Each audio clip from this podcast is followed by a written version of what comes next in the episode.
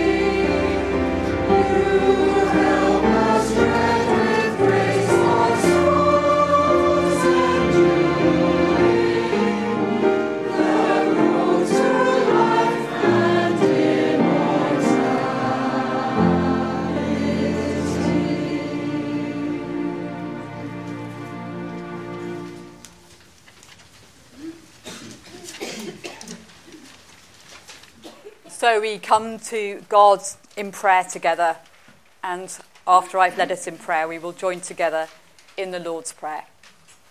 Let us pray. God, our Creator, Redeemer, and Sustainer, on this spring morning, we have come together once again to offer our praises and prayers and to listen for your voice, speaking encouragement or challenge as we seek to live out our faith day by day. In this week, when votes have been cast that will determine the shape of local government for the next few years, and in which campaigning, spin, and counterspin about matters national and international can leave us bemused and bewildered.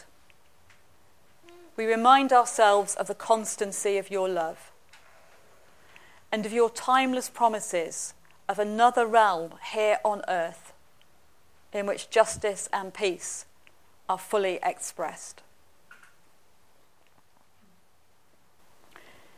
In this week, when many enjoyed a public holiday, whilst others have worked long and hard in countless different ways, and in which love and laughter, anger and tears have been part of the rough and tumble of everyday life, we remind ourselves that each of us is made in your image,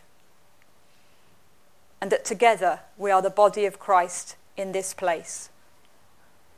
Your hands and feet, your eyes and ears, your voice speaking truth.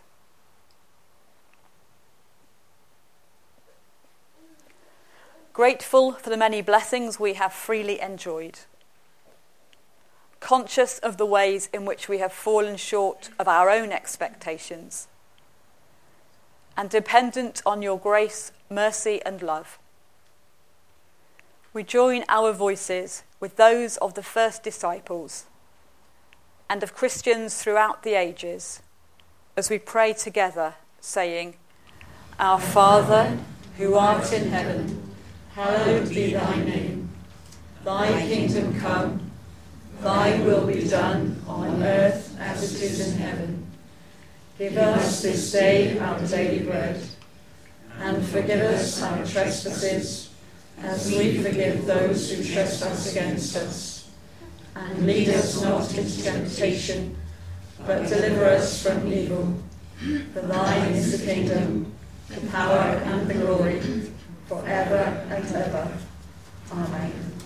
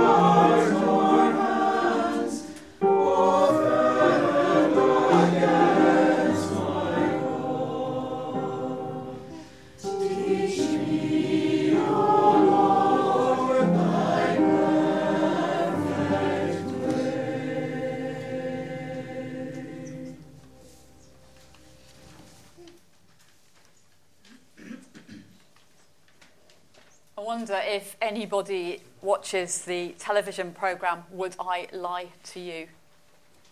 A few people, that's good. So this is not going to be totally into the dark.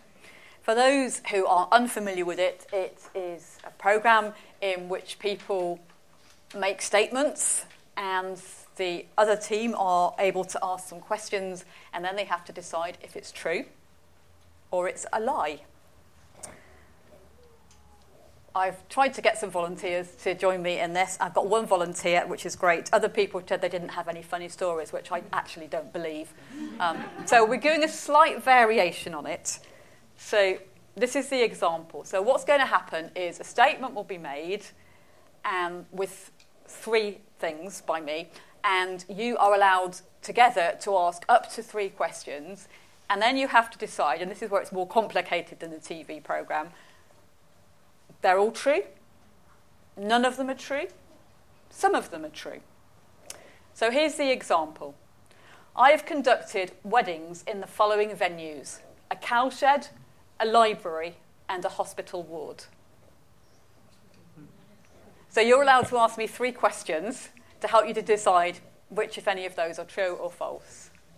Wendy? Were cows still in the cow The cows had been let out of the cowshed, but you could still smell the cows, yes. Any other questions? Yes. Where in the country was the cowshed? The cowshed was um, near Coldstream. Yep. Paul. Did you keep the muck off of the bride's dress? Well, thankfully, that one wasn't my responsibility, but she did have to hitch it up. Okay, so you have to decide whether those are true, false, or a mixture. So, anybody want to volunteer? True. Emma? Yeah. Yeah, they are in fact all true. Um, I carried, conducted a wedding in a cowshed on a farm because it had been due to be in the garden of a farm cottage, and the fog came down, the haar came in, and you couldn't have seen past your nose. So the cowshed that had been swept out for the reception suddenly became the venue. I did Lena and George's wedding in a library at the um, Faculty of Procurators. Is that the correct title? I forget, keep forgetting the name. And I did a wedding in a hospital ward at the Beatson. So, yeah, those three are all true. Okay. So, this is the first real one. I have at different times been given the following as Christmas presents a broken ornament a packet of out of date coffee, and a book with pages missing. Totally true. Anybody want to ask any questions about any of those? Oh. When did you discover the pages were missing? Well, this is going to sound really embarrassing, but actually, when I got to the point where they weren't, because they were sort of towards the middle of the book, it was a book, of, a sort of a funny cat book, and I was reading along, and then it didn't make sense. Sorry, Carl. How out of date is the car? Do you really want to know? Yeah. Four years?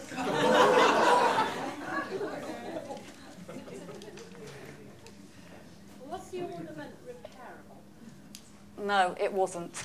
But it was given to me by somebody who was this big, so I kind of had to keep it. Okay, what do you reckon?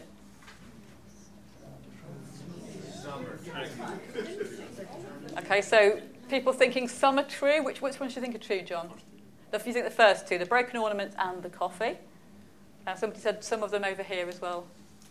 Andrew? don't buy the four years of coffee. You don't buy the four years of coffee. All, all three, I think. You think all three? they actually they are all three true. okay, uh, we're going to have a music round now with a bit of help from Paul. I have conducted funerals where these pieces of music were played on the way out. So we're going to hear three pieces of music that may or not have been played on the way out of funerals that I've conducted.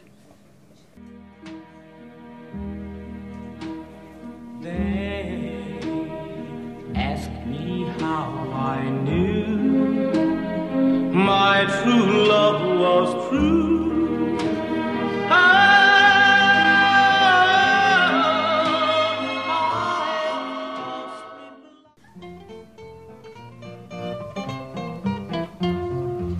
When I was young, I used to wait on the boss and give him his plate and pass the bottle when he got dry and brush away the blue tail fly. Jimmy crack corn and I don't care. Jimmy crack corn and I don't care. Jimmy crack corn and I don't care. My master's gone away.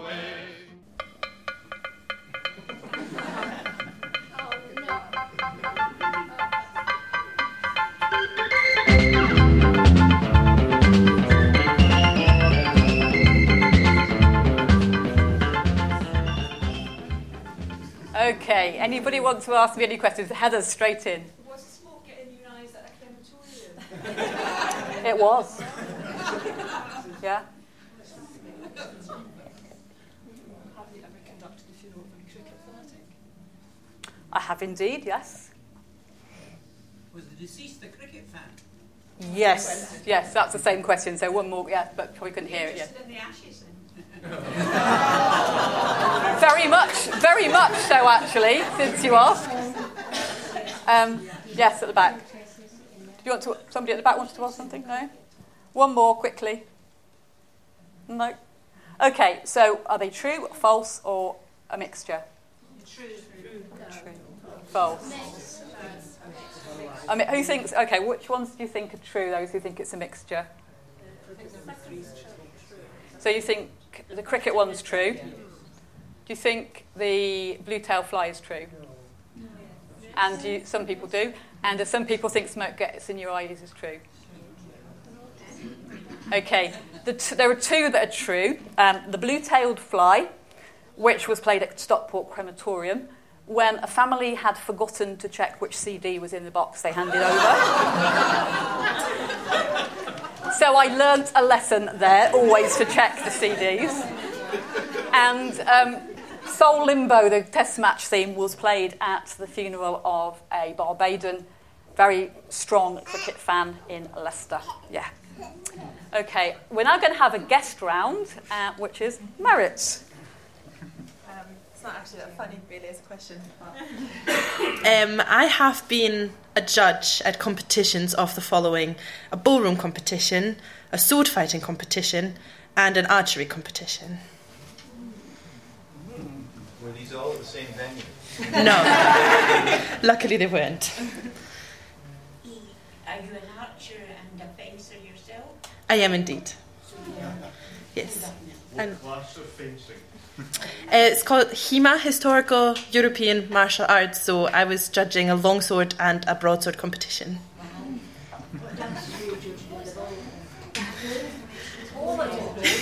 Okay, so we'll, we'll take that last question from Joyce. What judges were you, what dances did you judge in the ballroom? Um, I judged both ballroom and Latin competition. What type of dances there? Um, they were the quick step and the waltz for ballroom and the cha cha cha and the jive for Latin. Okay. So what do you reckon?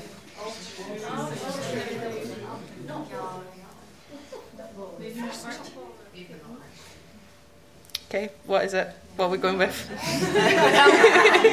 Sounds like some think it's all true and some think a mixture. Um, the first two are true. I've judged um, sword fighting and ballroom, but I've not judged archery.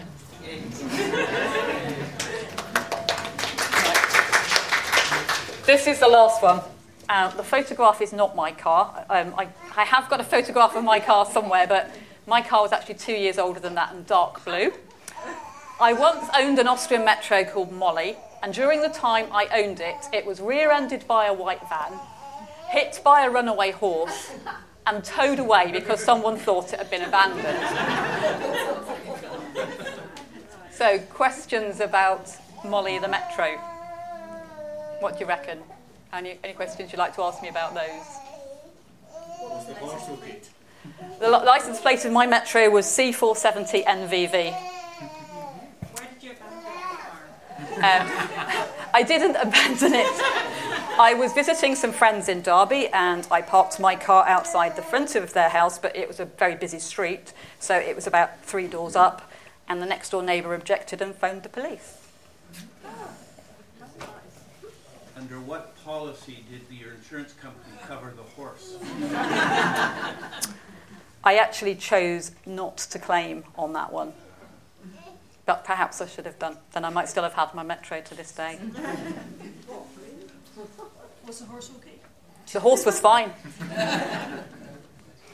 okay, what do you reckon? Are they true or are they false or a mixture? Mixture. A mixture. Which one do you think's not true? Uh, horse. Horse, yeah. Horse. Okay. Um, I have all had all of those happen to me when driving, but the horse was did not hit Molly in the Metro. The horse hit my Saxo.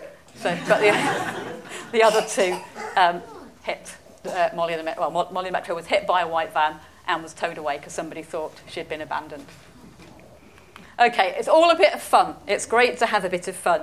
But it's just to get us thinking about the fact that sometimes it's not so easy to work out what is true and what's not true. And actually, sometimes things are nearly true, are harder to distinguish from things are blatantly false. So difficult sometimes to think about truth and falsehood. And this is a little bit of where the grown ups are going to be going today. I don't know quite what the Sunday school are going to be doing, but that's fine. So I've tried to pick a, a song that's going to kind of lead us on from where we are now, I think. Jesus, the teacher, welcoming children. Thanks, Paul.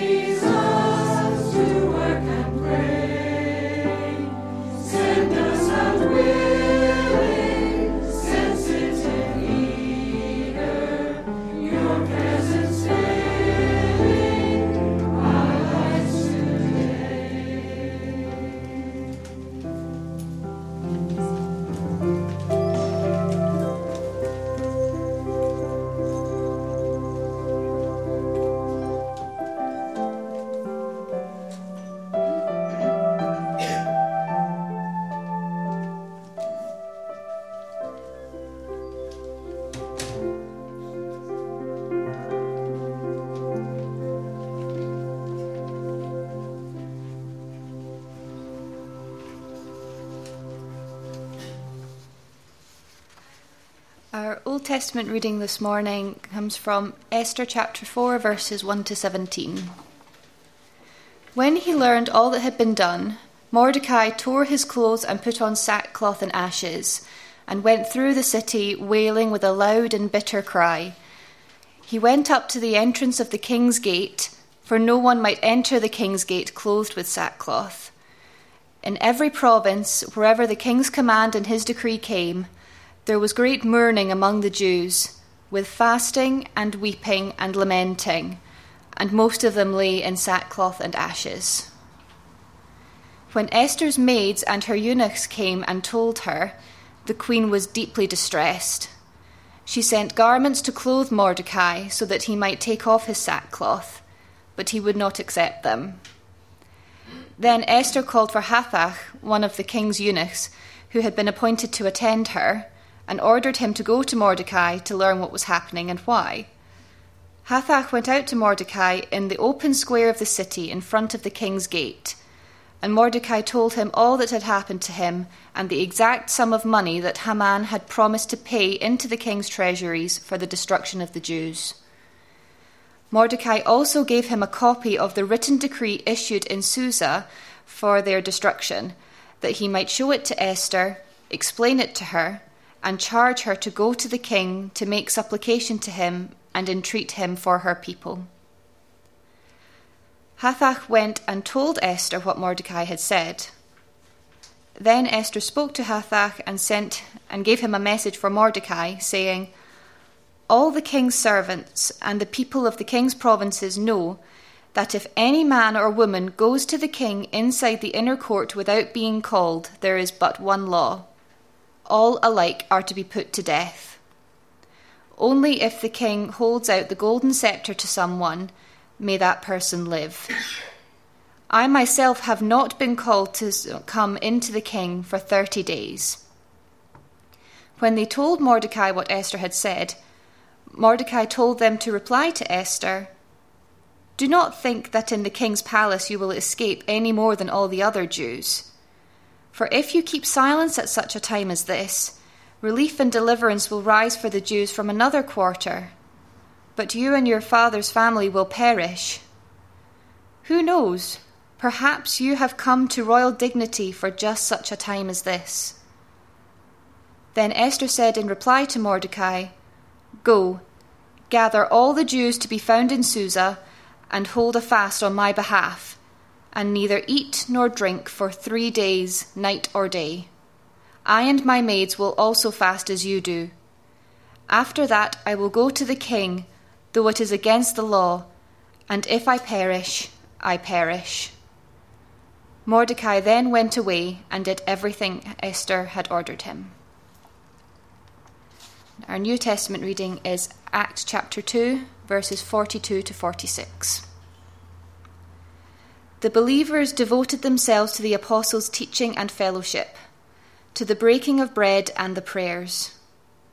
Awe came upon everyone because many wonders and signs were being done by the apostles. All who believed were together and all and had all things in common. They would sell their possessions and goods and distribute the proceeds to all as any had need. Day by day, as they spent much time together in the temple, they broke bread at home and ate their food with glad and generous hearts, praising God and having the good will of all the people. And day by day, the Lord added to their number those who were being saved.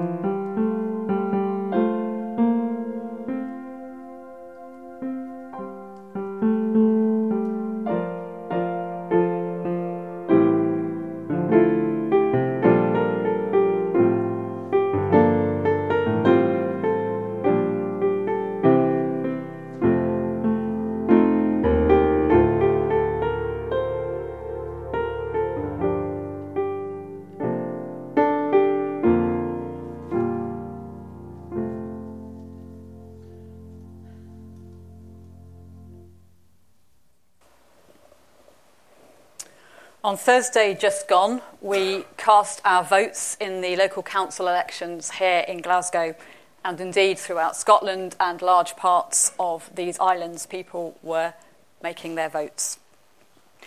In a month's time, we'll be casting our votes in a UK wide general election. And all of this is taking place against a complex backdrop of national, international, and global political expression, some of which leaves many, if not most of us, perplexed, anxious, uncertain, and even afraid. We may feel very small, very powerless, and very voiceless, unsure what to do for the best, and potentially, as a result, doing nothing. However, we voted last week, and however we intend to vote next month, we may or we may not like the outcome. That's just, unfortunately, a fact of life. And it is tempting, and I hear it a lot after every election, to point the finger at some group of people who are apparently to blame. People are blamed because of their age. People are blamed because of the country they were born in. And all of that is destructive. It creates tensions where tensions need not exist. It challenges the diversity that we claim we celebrate. And I'll be very honest and say I get quite prickly when people make assumptions about how I will vote because I'm English. Actually, you don't know how I'm going to vote. Nobody knows how I'm going to vote apart from God and the ballot box because I don't talk about it. And I do spend time when I'm in England getting very defensive of Scotland, and time when I'm in Scotland getting very defensive of England, because actually neither country really understands the other. So I'm just naming that as who I am as I come to share some thoughts this morning. Lots of ministers avoid talking politics or even things vaguely political in church. And I kind of understand that because it is a risky business. You can be misunderstood or you say something you thought was okay and it causes damage that you never intended. But there are ministers, and I know some, who will stand up in the pulpit and tell their congregations how to vote. I've even met people who've told me they asked their ministers how to vote. Please don't ask me because I'm not going to tell you. But one of the things I really love about our church is its diversity. And that extends to our, our political opinion and political affiliation. I certainly know we have got people in membership in our church who are in active membership of several different political parties, and I think that's a good thing. And we certainly have people who vote for even more different political parties. And that's probably a good thing too. We don't tend to talk much about party politics, and I think maybe that can be wise because we don't want to offend or upset each other. But we do from time to time talk about issues, complex issues, and recognise that it's not always easy to work out our response. And that I think is good.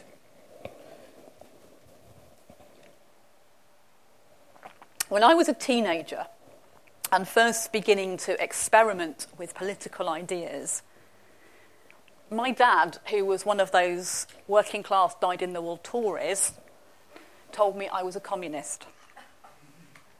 Not in an official sense, because my views weren't informed or aligned with those of any communist great, but because in my simple world, everybody should be treated equally everybody should be paid the same and everybody should have access to the same things. It seemed pretty logical to me. Perhaps at least subconsciously, because I'm slightly young for this, I was influenced by John Lennon's song Imagine. Imagine there's no countries, it isn't hard to do, nothing to kill or die for, and no religion too. Imagine all the people living life in peace. Perhaps that's a pipe dream. My parents certainly thought it was.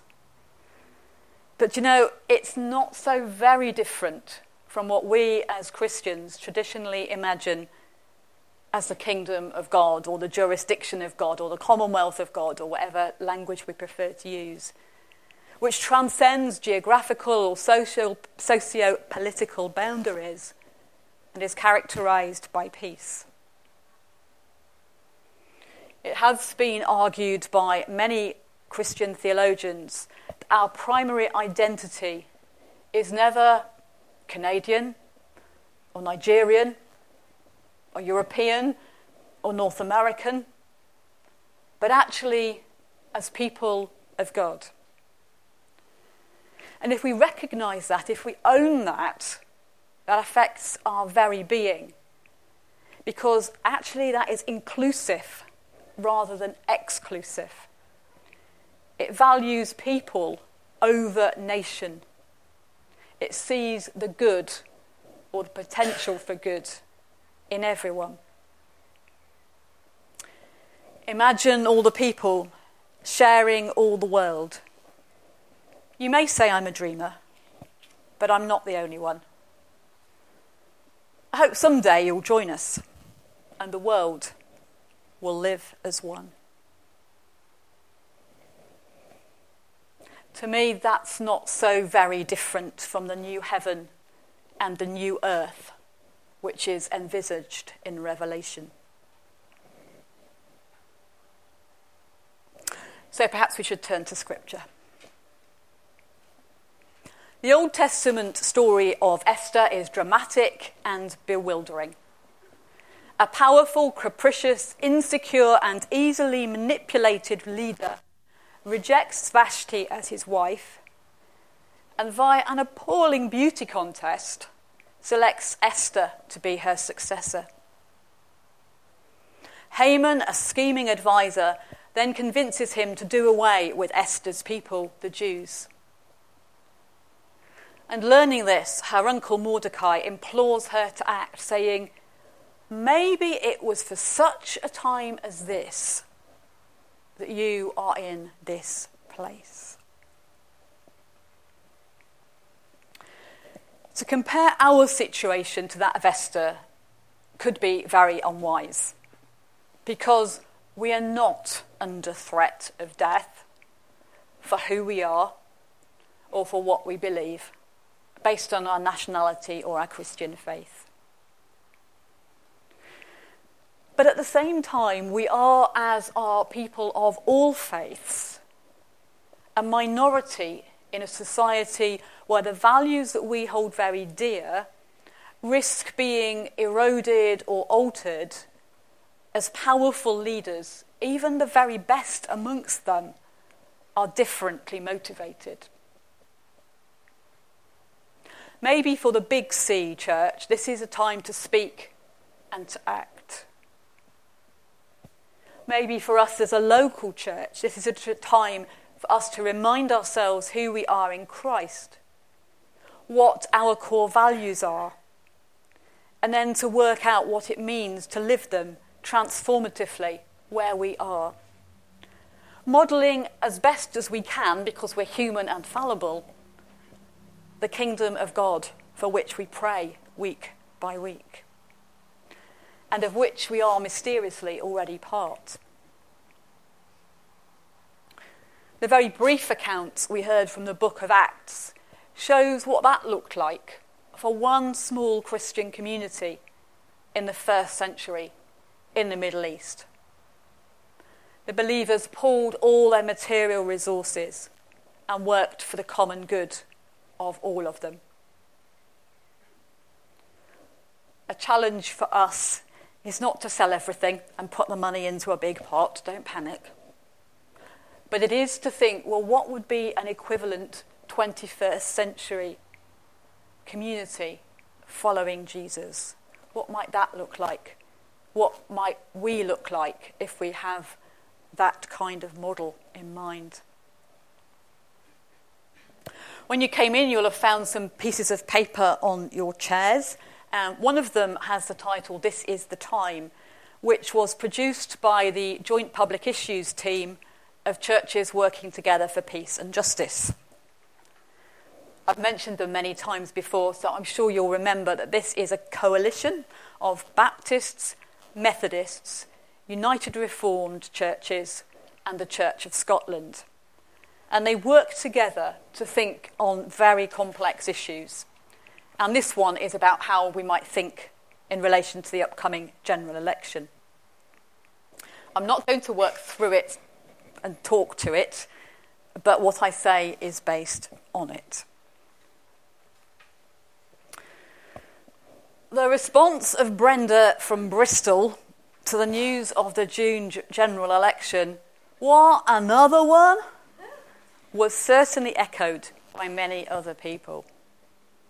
Whether it's voter fatigue, boredom, frustration, suspicion, or fear, there are many people who are disillusioned by or disengaged from politics. We know that we need councils and governments. We know that there are complicated factors to weigh up in order to order society well and to ensure the well being of all people. But often we can feel very powerless. Maybe a bit like Esther, we fear ridicule or rejection if we speak out or act. Maybe what we need is an Uncle Mordecai to come to us and say, maybe this is a time.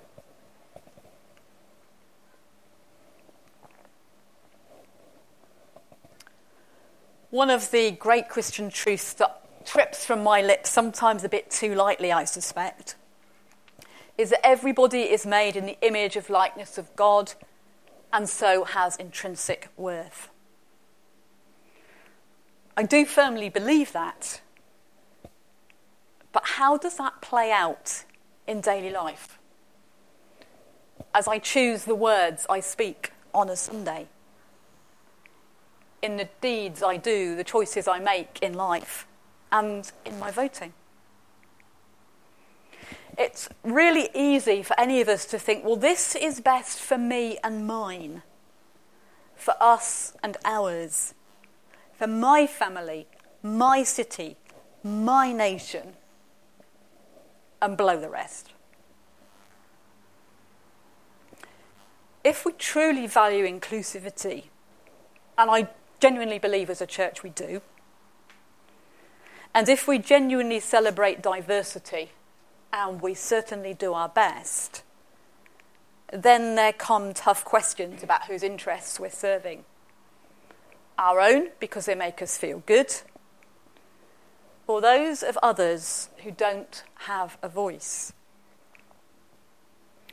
When we come to make our choice for voting, how much do these factors inform our thinking? It's easy enough to want the freedom to do and be what we want to be and do. But what about other people?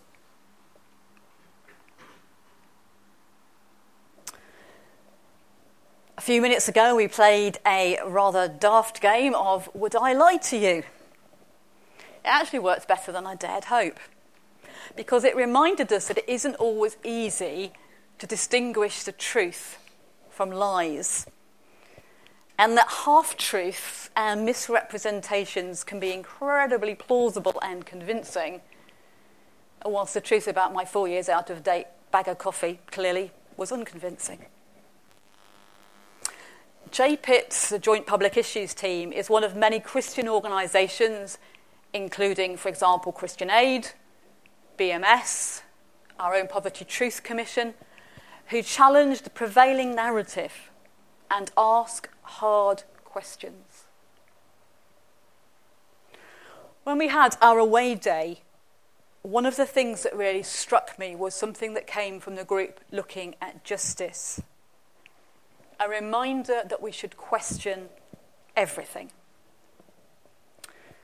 When I was training for ministry, one of my theology teachers used to call this a hermeneutic of suspicion, which I never quite got because it's kind of a bit posh language. But question everything. Don't just believe it because I say it or because somebody else says it.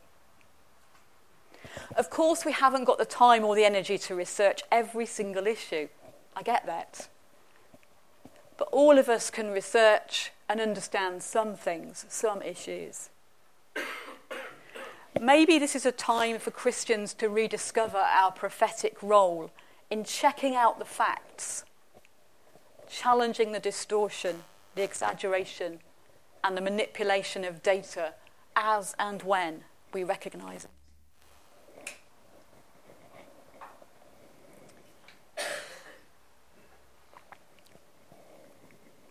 I'm sure if I say the date, the 11th of September 2001, you'll know what happened. But do you remember what else happened that day?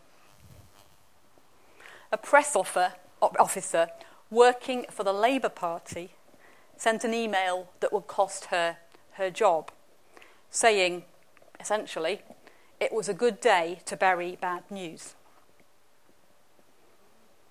Whilst what she wrote was utterly appalling, especially in the face of the 9 11 tragedy, it actually indicates to us something really important and that goes on to this day. Big issues, however important, however tragic, can lead to us overlooking other issues because we don't hear about them. There is a danger that politics, whether it's UK wide or here in Scotland, becomes focused on single issues and we may as well name it at the moment, most notably, the withdrawal from the EU, the European Union, that things like health, education, welfare, immigration, and human rights get overlooked or sidelined. Maybe for us as Christians, this is a time to think about the values and virtues that scriptures commend to us as worthy of priority and apply those to our thinking and our acting. Who are the little people? Who are the voiceless? Who are the marginalised? The prostitutes, sinners, and tax gatherers of our time.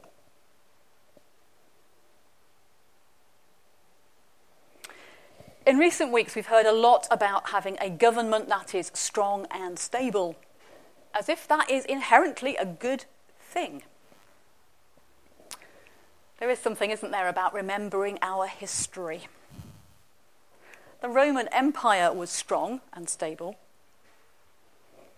The Third Reich was strong and stable. The USSR was strong and stable and so we could go on. Strong government with strong leaders conjures up images of individuals whose determination or charisma can lead to unquestioning obedience. Actually, it's a trap we can fall into as Christians, as Baptist Christians. Churches say they want strong ministers, a strong diaconate who will tell us what to believe or what to do. We don't have either particularly a strong minister or a strong diaconate in that sense here. I love what our managers say is we're called managers because we manage. We get by. We do our best. And that's a much more scriptural understanding. Leadership in scripture is characterized by vulnerability, provisionality, gentleness, and humility. And of course, in Jesus, these are experienced most perfectly expressed.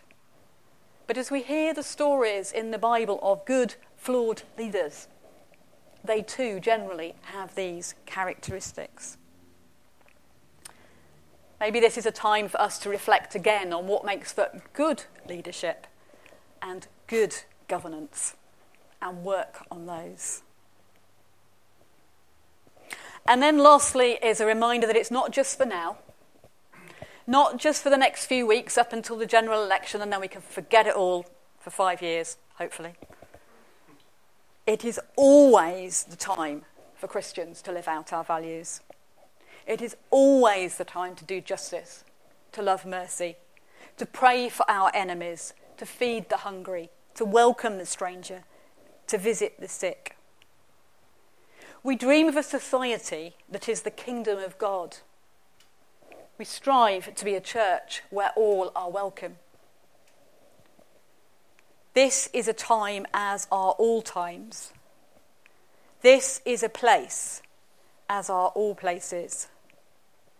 Now and always, let us live our values.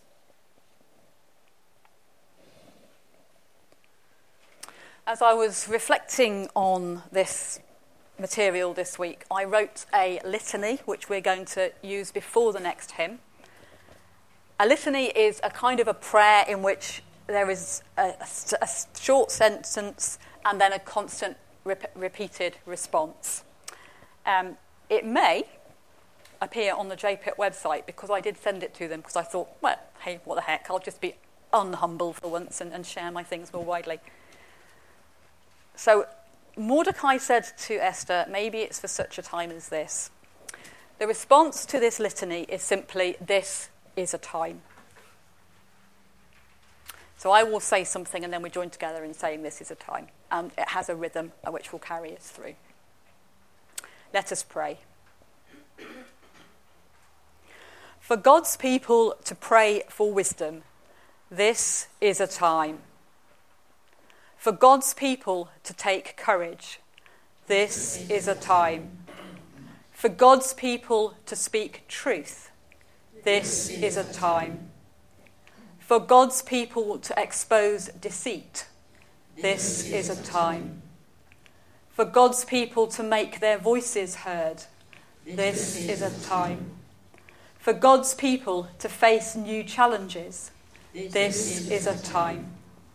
For God's people to be a transforming presence, this is a time. For God's people to do justice, this is a time. For God's people to love mercy, this is a time. For God's people to walk humbly, this is a time. For God's people to be peacemakers, this is a time. For God's people to seek the common good, this is a time. For God's people to live our values, this is a time. For now and for always, this is a time. Amen. And now we're going to sing Jesus Christ is waiting. Mm-hmm.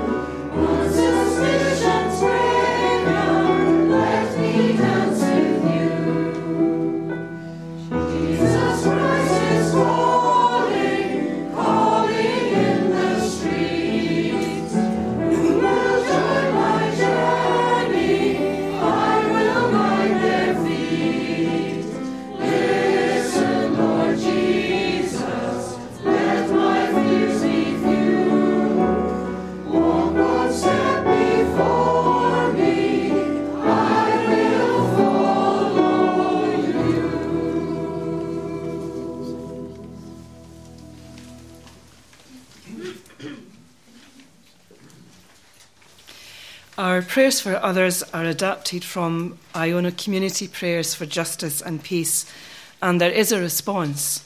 Um, when I say the words, Your kingdom come, you're invited to respond, Your will be done. Here and now, among us, beside us, God is enlisting the people of earth for the purposes of heaven. Let us pray. Lord God, because Jesus has taught us to trust you in all things, we hold his word and share his prayer. Your kingdom come, your will be done. Where we waste food and squander water, while Christ says, I was hungry, I was thirsty. Your kingdom come, your will be done. Where presidents and powerful men claim their policies have heaven's blessing, while Scripture states that God is for the poor and the powerless. Your kingdom come, your, will be done. Where women who speak up for their dignity are treated with contempt or violence. Your kingdom come, your will be done where men feel they have to act tough because they've not been allowed to be tender. Your kingdom come, your will be done. Where Christians seek your kingdom by building up their own church at the expense of others, as if Christ had come to create barriers and not to tear them down. Your kingdom come, your will be done. Wherever Christ calls us, your kingdom come, your will be done. Lord God, you have declared that your kingdom is among us. Open our eyes to see it, our ears to hear it our hands to serve it, our hearts to hold it. For you have created us for such a time as this, and we cannot keep silent. this we pray in Jesus' name. Amen.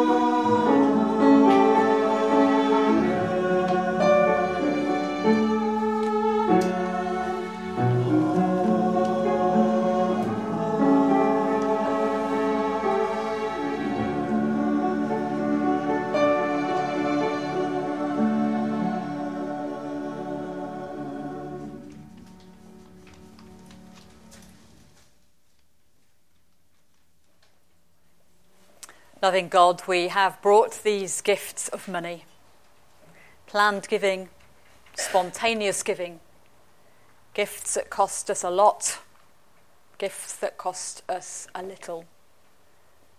And you accept them all, and we ask you to help us to employ them wisely for such a time as this. Amen. And as we prepare to meet around the Lord's table, we sing together for your generous providing, which sustains us all our days.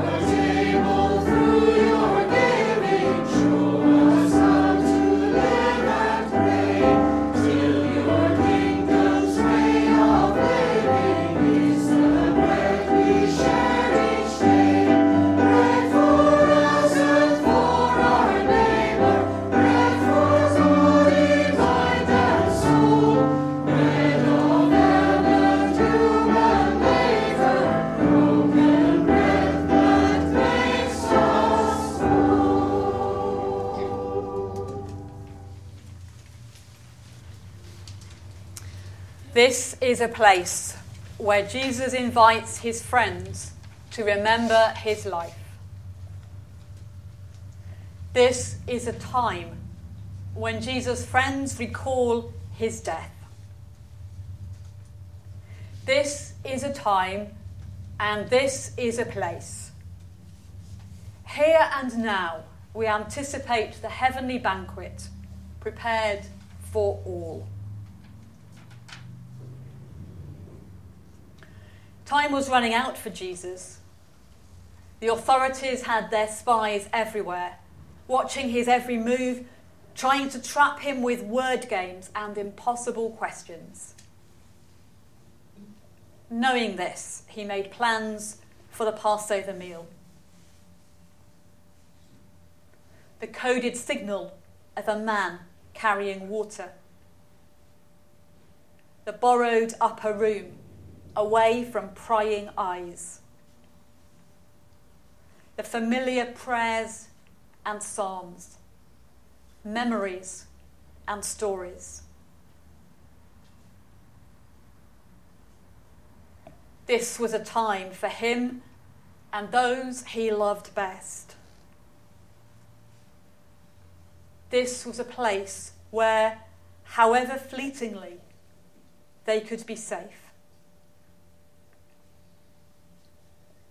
This is a story for all time, for our time, for this place, and for all places. The Apostle Paul recorded it like this. I received from the Lord what I also handed on to you that the Lord Jesus, on the night when he was betrayed, took a loaf of bread, and when he had given thanks, he broke it and said, This is my body that is for you. Do this in remembrance of me.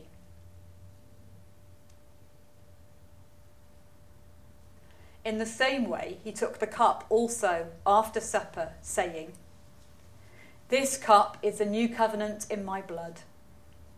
Do this as often as you drink it in remembrance of me. For as often as you eat this bread and drink the cup, you proclaim the Lord's death until he comes.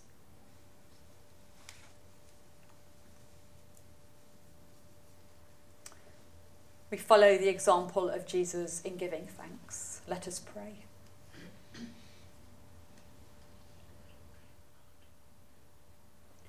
God of all times and all places, we give you thanks that we are able to meet openly and without fear to share together. God of this time and this place, we give you thanks for the bread and wine and all they mean to us. May our nourishing nourish may our sharing nourish our souls and strengthen our faith. For we pray in Christ's name. Amen.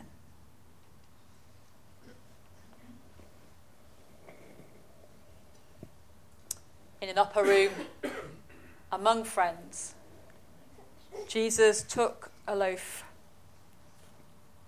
and broke it and shared it. And in this upper room, we who are his friends will take this bread, share it, and remember.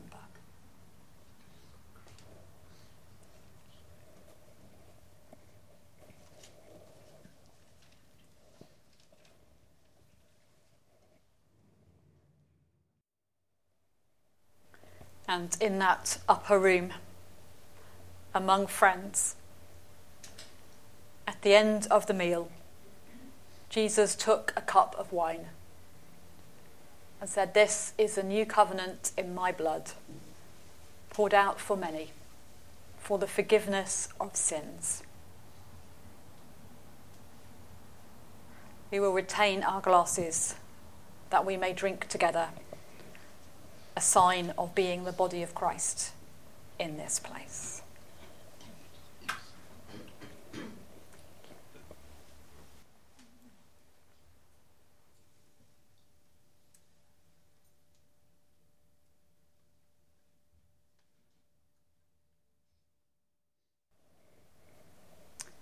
in gratitude, in faith, in hope, and in love.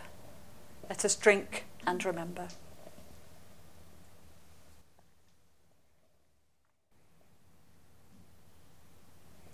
Christ has no body but ours, no hands, no feet on earth but ours. Ours are the, li- the eyes with which he looks compassion on this world.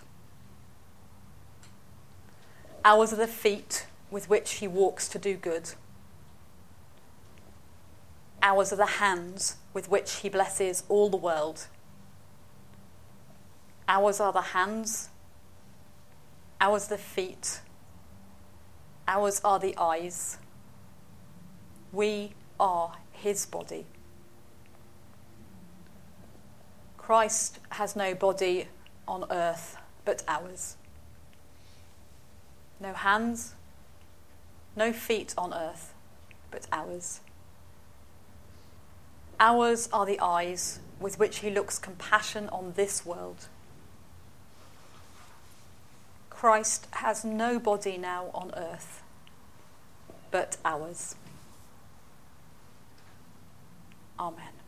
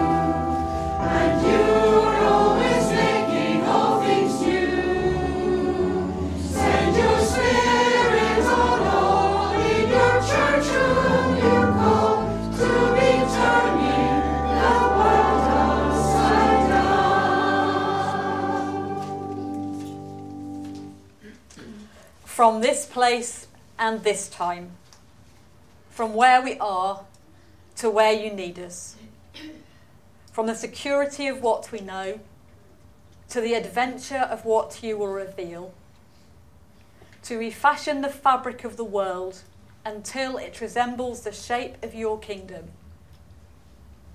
Because good things have been prepared for those who love God. Jesus, lead us on for this time, for all time.